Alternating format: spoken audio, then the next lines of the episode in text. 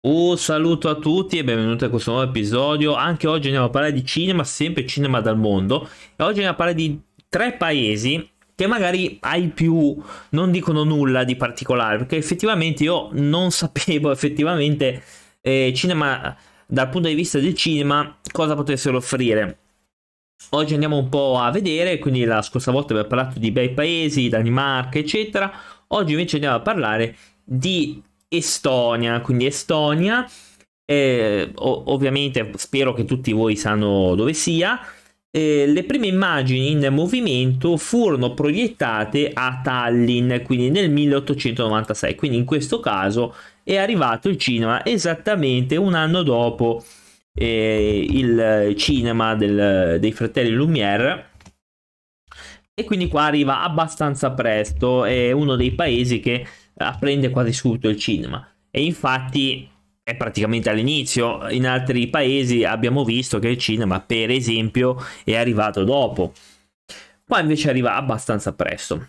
Eh, furono proiettate proprio a Tallinn, eh, nella capitale, mentre il primo cinema fu aperto in Estonia nel 1908 il primo documentario locale fu prodotto nel 1908 con un, con un cinegiornale sulla visita a Tallinn di Re Gustavo V di Svezia. Quindi il cinegiornale, per chi non lo sa, è un eh, cortometraggio di attualità e informazione proiettato nelle sale cinematografiche. Quindi voi dovete sapere che questo era un cortometraggio e si chiama Cinegiornale.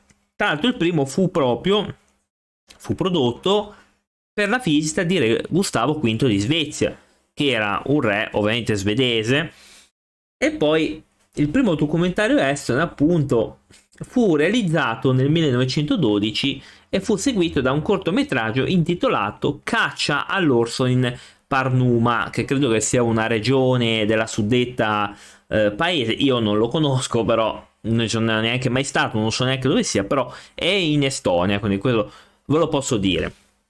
La prima casa di produzione cinematografica estone si chiamava Estonia Film Taurus. E fu creata da Jones Pazuk e lui stesso produsse vari documentari, cortometraggi e immagini della natura estone che sicuramente sono eh, bellissimi. Anche per esempio, eh, non so se voi sapete Kerly, eh, chi è Kerly, che è una, una cantante estone molto spesso quando deve produrre un album, deve comporre un album, va in questi boschi dell'Estonia, in questa casa che ha fatto vedere più volte, proprio isolato da tutti e mh, mm, sta lì appunto a valutare, a scrivere, insomma è un bel posto, veramente un bel posto. E il primo lungometraggio estone, quindi invece fu realizzato nel 24 e fu intitolato Shadow of the Past, prodotto dalla sua casa di produzione. Quindi Shadow of the Past, eh, due film di Musk sono ancora conservati, quindi ancora due si salvano, perché poi gli altri purtroppo sono andati persi, del 29. Poi vennero realizzati altri documentari. Nel 27 questa casa di produzione realizzò un eh, film che si chiama Noro, Nored Kotkad, che credo che sia una, in estone, credo, perché ovviamente venne realizzato anche una produzione estone finica, quindi con la Finlandia. Prima della Grande Depressione che colpì l'Estonia negli anni 30, fu creata la più grande casa di produzione cinematografica estone, che produsse soprattutto dei documentari. Non ve la dico in realtà per un motivo che non so come si pronunci, perché è in estone. Eh, la sto proprio guardando adesso e non vorrei... si chiama EASTI, quindi EASTI Kulturfilm mi scusate per chi sentirà, sarà una brutta roba, ma non è che... Però comunque durante la, la grande eh, depressione appunto che colpì l'Estonia negli anni 30, ovviamente anche prima perché nel 29 c'era già stata eh, molti paesi in crisi, venne creata questa grande casa di produzione che però e produce solo dei documentari. Effettivamente, andando a vedere negli ambienti eh, dei documentari, l'Estonia si sposa benissimo. Come vi ho detto, molti artisti cercano la pace in questi boschi, in queste foreste che sono. Io poi ho visto dei documentari, sono bellissime, sono delle cose incredibili. Alla fine degli anni 30 l'Academy Awards diede una nomination all'attrice e soprano estone Miliza Corgius per il ruolo nel film Il Grande Valzer. Quindi che è un film del 38 ovviamente, nel 31 fu realizzato il primo film d'animazione eh, estone.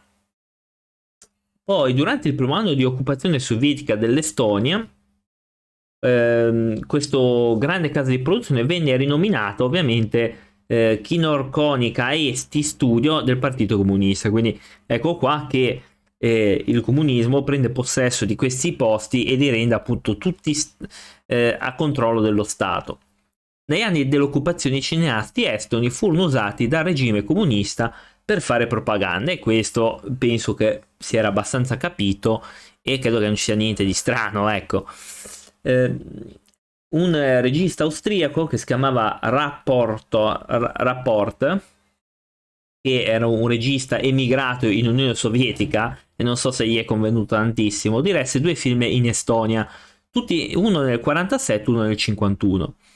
E questa fu la prima pellicola a colori, quindi nel 51 arriva il colore nei film estoni, quindi negli anni 50, quindi, quindi questo qua scappa da un, da un regime eh, nazista e va in Unione Sovietica e va nell'altro regime, proprio è abbastanza sfortunato.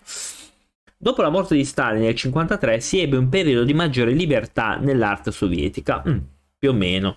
Alla fine degli anni 50 uno dei migliori registi estoni fu Chidisk, che diresse un film nel 1957 e il primo film drammatico nel 1959. Negli anni 60 la storia del principe Gabriel dello scrittore Edward Bornò fu sceneggiato per un film da Avro Walton, che credo che sia un altro regista, no, è un pittore, ok, sceneggiatore, quindi ok. Poi un, un, altro regista diresse un film che fu campione di incassi e divenne anche una pellicola cult del paese e venne esportato in 60 paesi questo film. Non so se c'è l'Italia in realtà, stavo vedendo, ma non credo che l'Italia ci sia, infatti, perché c'ha eh, ancora il nome in estone. Poi ovviamente ancora negli ultimi anni si sta sviluppando con vari registi emergenti, alcuni hanno vinto anche il premio speciale della giuria al Festival internazionale di Mosca. Nel 2007 l'Estonia produsse 10 film che ricevettero alcuni premi come miglior regista al Festival internazionale del cinema di Salonico, che è in Grecia, e al Festival internazionale di Bratislava. Uh, il film che si chiama, che è in estone, Sugis Ball, ricevette anche il premio Orizzonti alla eh, 64esima mostra internazionale d'arte del cinema di Venezia. Tra gli ultimi film maggiormente premiati troviamo mm, un film in estone che si chiama Pua Tunu Chiusamine, quindi, che è stato anche questo abbastanza premiato. Ovviamente eh, ci sono vari festival anche nel paese ed è un cinema abbastanza in sviluppo a quanto si vede perché ci, comunque sono stati riconosciuti anche a livello eh, internazionale come appunto il cinema di Venezia eccetera eccetera. Ora passiamo alle isole delle Faroe che anche qui eh, sono delle piccole isole nell'oceano e le isole Faroe come cinema non ha una grande storia le isole Faroe hanno una piccola popolazione e a causa dell'alto costo iniziale della produzione cinematografica, la storia del cinema delle isole è modesta. D'altra parte, la scrittura e la pubblicazione di libri sono invece molto popolari. Quindi il suo primo film, che del direttore delle isole Faroe, eh, Catherine Otterstodir, che è una regista, eh, venne fatto nell'89, quindi il primo film ambientato nelle isole Faroe è stato nell'89. Tuttavia il primo lungometraggio in lingua faroese eh, venne fatto nel 75-77 e furono realizzati a metà degli anni 70. Vennero fatti da uno spagnolo, Martín Hidalgo. Nel 2015 i tre film sono stati proiettati di nuovo nelle isole Faroe, quelli appunto eh, di questo regista, con la presenza proprio di lui. La TV nazionale ovviamente ha anche ritrasmesso di nuovo questi film il 25 e 27 dicembre, quindi eh, i film di questo spagnolo, di questo Miguel Martín Hidalgo, sono stati ritrasmessi sia in TV che anche nel cinema del paese. Mm, è stato istituito nel 2012 il premio cinematografico faroense ovviamente quindi è stato anche questo un regista molto giovane Sakari Stora eh, ha vinto un premio è stato premiato al Festival di Berlino quindi anche qui anche lui è emerso in maniera internazionale.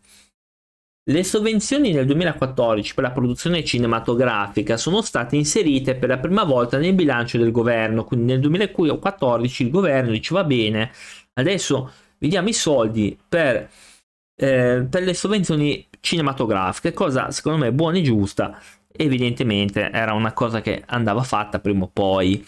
Vennero inseriti ovviamente a legge di bilancio nelle isole del, del Faroe, tutto nel 2014. In 22 hanno presentato la domanda di sovvenzione, 9 di questi hanno ricevuto una sovvenzione. Ovviamente si parla della moneta locale che è 485.000 moneta locale, non so se c'è l'euro, ma non credo. E quindi qua dal 2014 il governo finalmente si impegna a garantire delle sovvenzioni. Questo non è una brutta cosa Ovviamente c'è anche una lista di film che eh, sono riguardanti le isole Faroe, quindi tra cui beh, potrei anche citare un paio.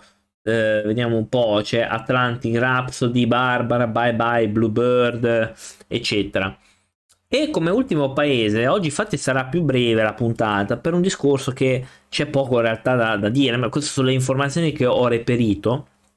Poi la prossima volta ci spingeremo, eh, magari perché poi la prossima saranno Finlandia, sulla Francia ce n'è da dire a perdita d'occhio, anche sulla Germania, ovviamente. L'Italia l'ho già fatta in realtà, l'Italia l'ho già, l'ho già fatta ai tempi, però effettivamente sarebbe anche interessante nel caso recuperatevi il precedente podcast, quello dove parlavo del cinema italiano, eh, che eh, comunque si trova se siete su Spotify, su Anchor, lo potete tranquillamente recuperare. Andiamo sul cinema delle Figi. Eh, le Figi sono delle, de, delle isole nel continente dell'Oceania, quindi sono da quelle parti lì. E le Figi hanno iniziato a produrre i propri lungometraggi nel 2004 e finora ne hanno prodotto uno. The Land Has Eyes. Ovviamente mi scuso per la pronuncia, vabbè, questo questo non ci si può fare niente, che è ambientato a uh, Rotuma, quindi ovviamente nel 2004, quindi si è iniziato a produrre i lungometraggi, purtroppo uno. Il 2004 è stato anche l'anno in cui è stato prodotto il film Real Paradise. Il film descrive la storia reale del regista indipendente americano John Pearson, che nel 2002 ha portato la sua moglie e i due figli nell'isola di eh, Tuvreni nelle Figi per vincere per un anno, no, per vivere per un anno, così. E ha usato un cinema vuoto per mostrare il film. Ah, dal punto di vista gratuito, vedete, lui ha preso nel 2002 moglie e figli, è andato nelle, in quest'isola de, de, delle Figi per proiettare cose gratuite, i film gratuiti, che io approvo perché l'arte eh, scosta un po' dal fatto che devi pagare l'arte, è una cosa che anche a me onestamente non mi piace, però purtroppo è così, non è che ci possiamo fare qualcosa. Però apprezzo tantissimo questa, questa iniziativa, tant'è vero che io sono sempre a favore de- dell'arte gratis, perché l'arte eh, dovrebbe essere fruibile a tutti. Comunque, eh, un film si chiama Bootcamp del 2007 è ambientato nelle Figi, ma non è re- realizzato nelle Figi Sebbene le Figi hanno sempre prodotto un solo film, la Fiji Audio Visual Commission mira ad attrarre registi stranieri e incitarli a utilizzare il paese come ambientazione. Nel 2008 la commissione ha dichiarato che sperava che le Figi sarebbero diventate not, eh, nota come Bullafood, la Hollywood e i mari del sud. Le Figi hanno una grande minoranza etnica indiana e i film di Bollywood sono molto popolari tra gli indo-figiani e anche tra gli indigeni, anche con alcuni doppiati proprio nella lingua del paese.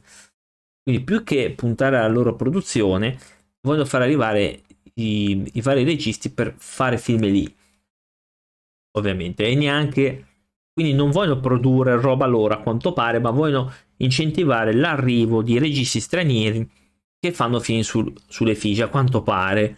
E, scelta un po' così perché, vabbè, io sto sempre favorevole a tutto personalmente, però preferirei sempre che eh, un paese abbia un proprio tipo di, anche di cinema, così da... Io poi questi non l'ho mai visti, non so neanche se sono mai arrivati proprio in Europa, però a quanto pare qui sono molto apprezzati invece quelli di Bollywood, chiaramente a causa appunto delle varie minoranze eh, indiane. E questo era un po' per quanto riguarda la puntata di oggi, cinema eh, dal mondo. Io vi ringrazio nel caso abbiate seguito, eh, vi do appuntamento alla prossima. Grazie ancora, ciao.